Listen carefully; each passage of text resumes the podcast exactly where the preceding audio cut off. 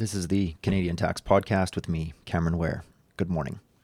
This episode continues what I've been calling the 2020 tax season specials, where I answer random questions related to the 2020 tax filing season. Uh, these are unedited, unscripted. I just basically wing it when I have some free time at the office here to answer some questions.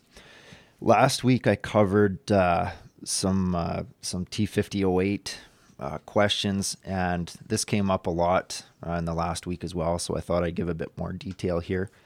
Uh, these two questions specifically come from the uh, Canadian Tax Forum over on Reddit, which is always that's actually a pretty good resource. Uh, there's, I, I, think, more than a few uh, CPAs. I don't think they're publicly, you know, giving their credentials, but I think there's some pretty smart guys there that are that are posting.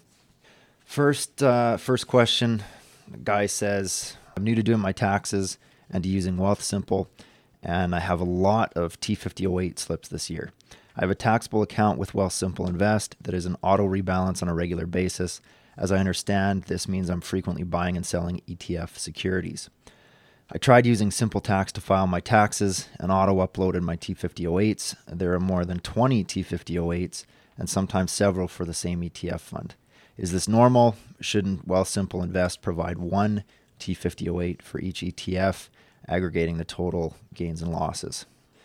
A similar question, similar fashion. Uh, I think this one was just a few days later. Um, guy logged in said, you know, I noticed there's so many T5008s submitted to my broker. He uses interactive brokers uh, for doing options trades. Uh, they submitted one T5008 for each option. And since I did about 50 option trades, they've submitted 50 T5008s to CRA. Is that correct? Uh, do I need to inform my broker to remove the T5008s they submitted uh, and change them to something else? Do I amend this on my side? Basically, wondering what uh, what he does. So I um, I actually provide an answer in there, and I got a little bit of uh, pushback. I I was told. Uh, with with due respect, I feel you have no clue what you're talking about. Robo advisors sell and buy so randomly 10 times a week. There's no way someone pays 0.4, 0.45% in fees and ends up doing their own math and calculations. Um, firstly, yeah, it's absolutely, it's very possible that I have no clue what I'm talking about. In fact, my wife tells me that all the time. So, I mean, it is what it is. I struggle through. Secondly, comment about there's no way you pay fees and end up doing your own math calculations. So, uh, on a more serious note here, yeah, that's a little bit uh, that's a little bit frustrating. It's a little bit, um, you know, you you think, you know, I'm paying my broker to do this stuff. Uh, what, what's what's the deal here? Um, what you need to refer to in March of 2020, there was a case, uh, Chen v. TD Waterhouse. It's a bit of a bizarre case I won't get into the details. You can Google it. It's uh, over on CanLII if you want to check it out. But the the main takeaway from it, Judge Myers in his comments, uh, to summarize, or rather to to uh, quote here, there's no basis to argue that the law might recognize a duty of care on stockbrokers to provide cost information in T5008 reporting slips. So what happened here was TD sent out a whole pile of T5008 slips with no cost basis information. So that's your box 20. They basically left it blank. However, TD did send out a T5008 summary that did have a cost basis in it. So what the judge was saying here was the T5008 forms, there's no duty of care, there's no obligation for TD to basically include correct numbers if that sounds a little bit weird and you think, wow, that you know that's one one case that doesn't make any sense, I'm gonna pull up some uh, very we'll call it fantastical paperwork from uh, various Canadian brokerage firms here. This one's from Raymond James, uh, gain loss report for the calendar year. Uh, this is the very fine print at the bottom, the tiny, tiny lettering that they don't really want you to um, you know look at or pay attention to. So Raymond James, the information contained in this report was obtained from sources which we believe to be reliable, but we are unable to guarantee its completeness and accuracy. We are not responsible for errors in book value provided. This information is not a substitute for your own tax records and may not be accurate for tax purposes. Next one BMO Wealth Management. The information contained in this report is provided to you solely for information purposes, may in part be based on information provided by you or from a third party, and should not be relied upon for its accuracy. The average cost included in this report should not be relied upon for tax purposes or official performance measures. Lastly, CIBC Wood Gundy. Uh, we cannot confirm or independently verify the accuracy of the cost value of securities in your accounts as shown. It is your responsibility to ensure the accuracy of this information. So, back to the point where there's no way that someone's going to pay, you know, 0.4, 0.5% in fees and end up doing their own math and calculations. Well, that's not correct. In fact, there's a lot of firms, myself included, that actually make a living tracking uh, broker transactions and making sure that the broker stays honest. This, what it comes down to, again, I, I won't get into too much the fine print, but what they say is the only accurate representation of what's going on is your broker statements. So when it comes down to it, you need to take your broker statements and use those to calculate your own uh, ACB and uh, gains and losses and that kind of thing. What you hope is that the information that the broker provides is accurate and that you can uh, use the numbers to uh, accurately represent your, um, we'll call it your capital gains or capital losses to CRA. But the point is, they're not always going to be accurate again, they do their best. Uh, one thing that really throws people off, uh, excuse me, throws people off is uh, return of capital calculations.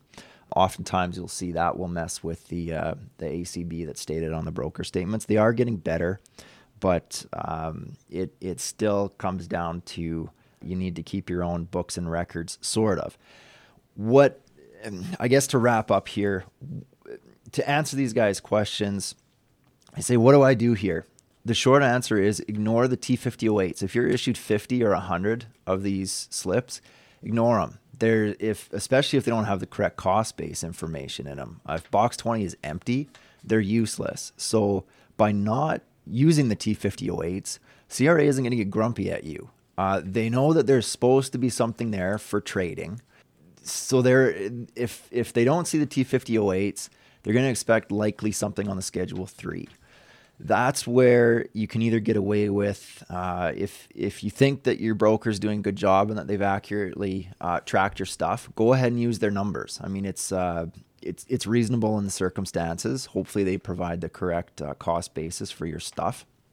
But remember, if CRA wants to review it, they may not 100% take the gain loss report as uh, being accurate. Now, I haven't seen any cases myself where that has happened or, you know, CRA looked at that and said, "No, we don't like what we see here." But where where you know, you might run into trouble is if let's say you you switch brokers during the year. You transfer stuff from your old broker over to the new broker. New broker might pick things up at the market value on the transfer date. That happened quite a bit in the past. I think they're getting a bit better now, especially when you're uh, specifically on the um, online. Uh, what do we call it? The the interface where you you submit your your transfer requests. Uh, there's an option right on there that says, you know, you want to you want to liquidate these or do you want to transfer in kind or you know all that kind of stuff? So the point is I, I, think brokers are getting better at doing this but i still see issues where you look at one statement and the acb is really low pre-transfer. New broker gets the stuff they pick it up at uh, a cost base. So the problem there is or just excuse me they pick it up at market value on the transfer date. So the problem there is you've now artificially bumped up your cost base. Previously it was low post transfer, it's now high. It's at market value. Uh, typically, that's what you see, anyways. So you've now done a cost basis bump, uh, and any gains or losses going forward are going to be impacted by that. So this is where you need to pay attention to your your own books and records. Uh, make sure that your cost basis is correct. So, like I was saying, main thing to do here, how do you do it? Step one, ignore the T5008s. Use your own numbers. Step two, what numbers do I use? Well, if you can rely on your gain loss report, do that. Uh, if you can't, you either need to keep your own spreadsheet and, uh, track these things, or you get a firm like mine that tracks these things for people. If it's your you know, we'll call it um, RSP investments or RESPs or things like that, basically registered accounts. It's, it's not as critical. Uh, for your unregistered stuff, it starts to make a difference just because you pay you're paying taxes on that stuff.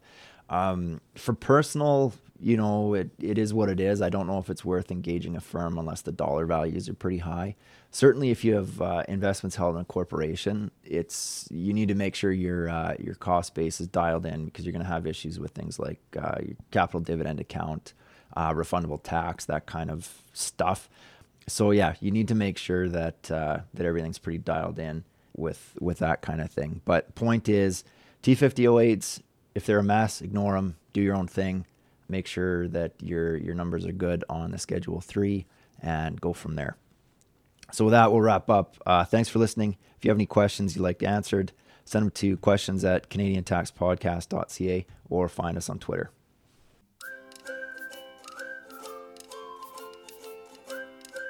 This commentary is for general informational purposes only and deals with complicated and time sensitive info that may not apply to your situation. Tax rules are always changing, and this information may not be current. Tax is complicated. This information is not tax advice.